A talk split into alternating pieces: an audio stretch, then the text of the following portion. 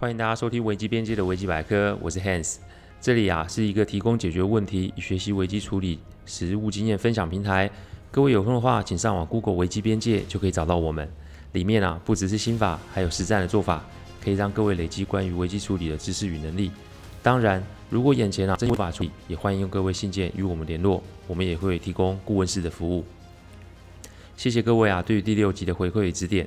这一次啊，我有更换了新的录音工具，所以音频的品质上面有获得一定程度的提升。我会继续与团队尝试其他更好的方法，再请各位如果有其他想法，再给我回馈与指点。上次啊，我们接连讨论了亲情、感情、意外、人生、职场、金钱的主题，今天我们来讨论关于婚姻危机的议题。之前我有说过，维基百科的主题呢，共会分成七大类。以后呢，我就是依照顺序来每周跟各位分享。当然，我也接受听众们的点菜，然后我会依照主题的分类来做录制。这一转眼就录七集咯，期许自己啊可以提供更好的主题给各位。话不多说，我们开始今天的主题分享。买房子啊，其实是很多人的梦想，但买房子最麻烦的其实是头期款。以台北市随便一间老公寓，动辄就要一两千万，所以如果一两千万来看的话，头期款抓个两成也要四百万。因此买房如果没有长辈的帮忙，大多数人其实是买不起房子的。可是各位别以为长辈出了钱，然后银行贷款下来就一下就天下太平咯。虽然现在啊已经没有养儿防老的概念，但是对于长辈来说，这个新房啊没有他们对新房没有一些期待，那是骗人的。所以今天我们要聊聊孝亲房的案例。什么叫孝亲房？白话来说就是长辈啊来你家里过夜所要使用的房间。所以承接上面的议题，如果长辈出资给晚辈买房，这个家里要是没有弄个孝亲房，怎么说都说不过去吧。今天要讲的是一个客户儿子的案例。我的客户儿子 Aaron 去年结婚，本来啊是跟客户一起住，但小两口啊想要有自己的独立生活空间，所以呢新婚没多久就决定搬出去住。大概是租房半年之后，有看到不错的物件，于是就想要买房。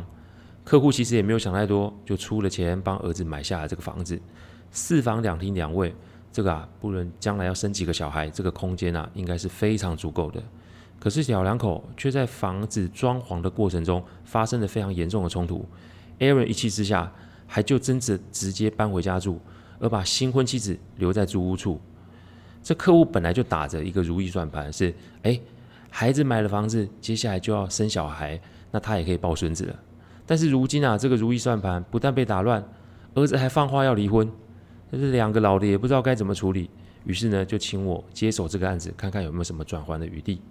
我接到客户的指示后啊，先是请客户稍安勿躁，因为啊，人在情绪不好的时候，最不喜欢家人甚至是外人在耳边唠唠叨叨，所以与其在那边敲边鼓，倒不如啊，不要跟儿子说任何的话，让他先冷静下来。接下来呢，我再请客户的夫人打通电话给媳妇，就说啊，夫妻难免会吵架，长辈的立场是不会干涉的，请媳妇不要胡思乱想，双方就先冷静下来，等到时机适合的时候再来讨论。我放这个案子大概放了一个星期，因为时间啊，对于冲突处理来说是一个良药，意思是让当事人啊想得久一些，我后面切入处理的速度就会快一些。因此，当对方一头热的时候，我就会冷静的不处理。而当方当对方啊情绪冷静，甚至开始是有一些情绪上的低沉的时候，那就是我出手的时候了。所以看了时间也差不多，我就打通电话给 Aaron， 约他出来啊吃饭兼聊天，看看到底是发生了什么事。一问我才知道啊，小两口是在装潢的过程中有意见上的冲突。这个原因是因为妻子想要娘家的父母常来家中探望，所以想要一间房作为孝亲房。但是 Aaron 一开始的想法是，两个人新婚应该是先过二人世界才对啊，再者他也不太希望长辈没什么事就往家里跑，因此两个人的意见在这边始终是没有办法一致。后来只是在装潢完成之后，妻子又旧事重提，而且急着要 Aaron 下决定，这才让 Aaron 真的生气了。那他在气愤难消之余，便脱口而出了几句话：孝亲房，这房子是我父母买的，你父母一毛钱都没有出，你要准备也是该先帮你公婆准备孝亲房才是吧？才结婚没多久就搞这个飞机，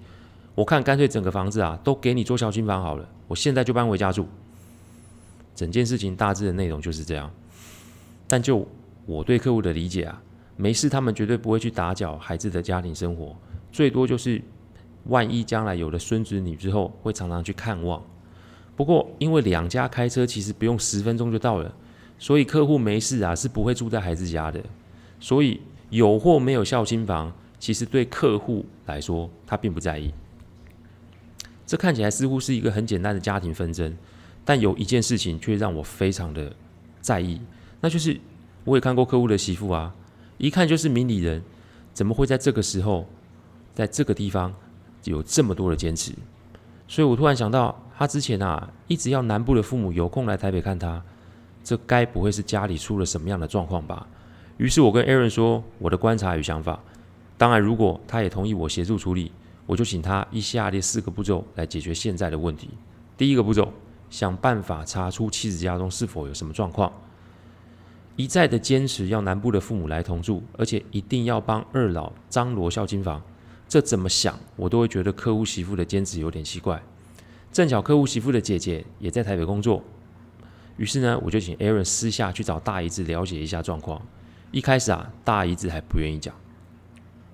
不过再问下去才知道，其实是岳母大人的身体有了状况，应该算是个癌症，而且算是已经是末期了。医生断定大约只剩三到六个月的时间。岳母坚持啊不要让亲家知道这个状况，因为两个人结婚没多久，现在又迁入新居，客户媳妇的家庭啊本来就是很普通，所以买房的时候实在是帮不上什么忙。所以现在如果又传出自己生病的消息，然后又让亲家出手协助，岳母怕自己的女儿以后在夫家会抬不起头来，所以这才什么都不肯说。第二个步骤，查出并确认后，立马先将内容告知客户。当 Aaron 知道这个事情之后呢，我请他立即向客户说明这件事情，因为人的心啊是肉做的，现在的不计较不代表以后不计较。正常的父母看到结了婚的儿子搬回家住，这心里你要说没有埋怨媳妇，那是骗人的啊。婚姻啊是否可以继续下去，不只是两个人的功课。长辈如果没有理解这冲突的来由，时间久了以后，那就会像什么心头刺，而且会产生很多不必要的联想。因此呢 Aaron 立马向父母说明了岳母的状况，一是为妻子的行为找到一个合理的解释，二也是向父母说明接下来的处理方式。第三个步骤，亲身去南部接岳父岳母上来啊同住。Aaron 在跟客户说明完所有的状况后，便立马提出了要接岳父母上来同住的想法，因为岳母的生命已经是在倒数计时了，浪费一天那就是浪费妻子与母亲共度的时光，所以接上来同住，一是可以互相照应，二也是让他这个女婿啊可以尽一些孝心，因为妻子啊只有一个姐姐，而且姐姐也已经出嫁，所以呢南部家里是没有人手可以留在家里照顾两老的。接上来让岳母有在有限的时间与妻子共享天伦，那也是美事一件。所以呢在得到客户的理解后，我便与 Aaron 直接南下将两老接了过来。第四个步骤，跟妻子致歉并建立之后沟通的共识。在南部的家中呢，我请 Aaron 用家里的电话打给妻子，妻子一接听到是他的声音就开始嚎啕大哭，仿佛啊是要将这阵子的委屈与难过全部的宣泄出来。 Aaron 除了道歉之外，他也请跟妻子说好，将来不论是什么事情都应该要跟他讲，岳母生病治或不治那是岳母个人的决定，但要看怎么照顾照应，这就是晚辈们要做的事啦、啊。这种事情不讲，难道是要等到岳母走了以后才让他知道吗？如果夫妻真的要同心，那就不能把这么重要的事情给藏着掖着。后来 Aaron 的岳母啊在搬上来之后大概四个月就离开人世了，虽然这个结果啊让人觉得很难过，但至少我们的处理并没有浪费到亲人共处的最后时光。婚姻的问题啊，其实没有那么的复杂，只要我们能够学习站在对方的角度来看待所有的状况，找出问题的症结，其实不会有那么的困难。我结婚七年都是这么跟人家说的，我没有岳父母哦，但我有两对父母，把妻子的家人视为自己的家人，这就是我经营婚姻的准则。所以啊，各位听众，如果你现在啊正陷在婚姻问题中的话，请记得以下的四个步骤：第一，要用对方的角度来看事情；第二，要记得没有比较就没有伤害；第三，把对方的家人当成自己的家人；第四，不论在什么状况之下，都不要口出恶言。感谢各位聆听。听完之后，如果有任何意见，请上我们的网站危机边界留言。我们预计啊，每周一中午会上架一个 podcast 的主题分享。各位有任何想听的主题，也都可以透过留言给我们知道。再次感谢大家，我们下次再见，拜拜。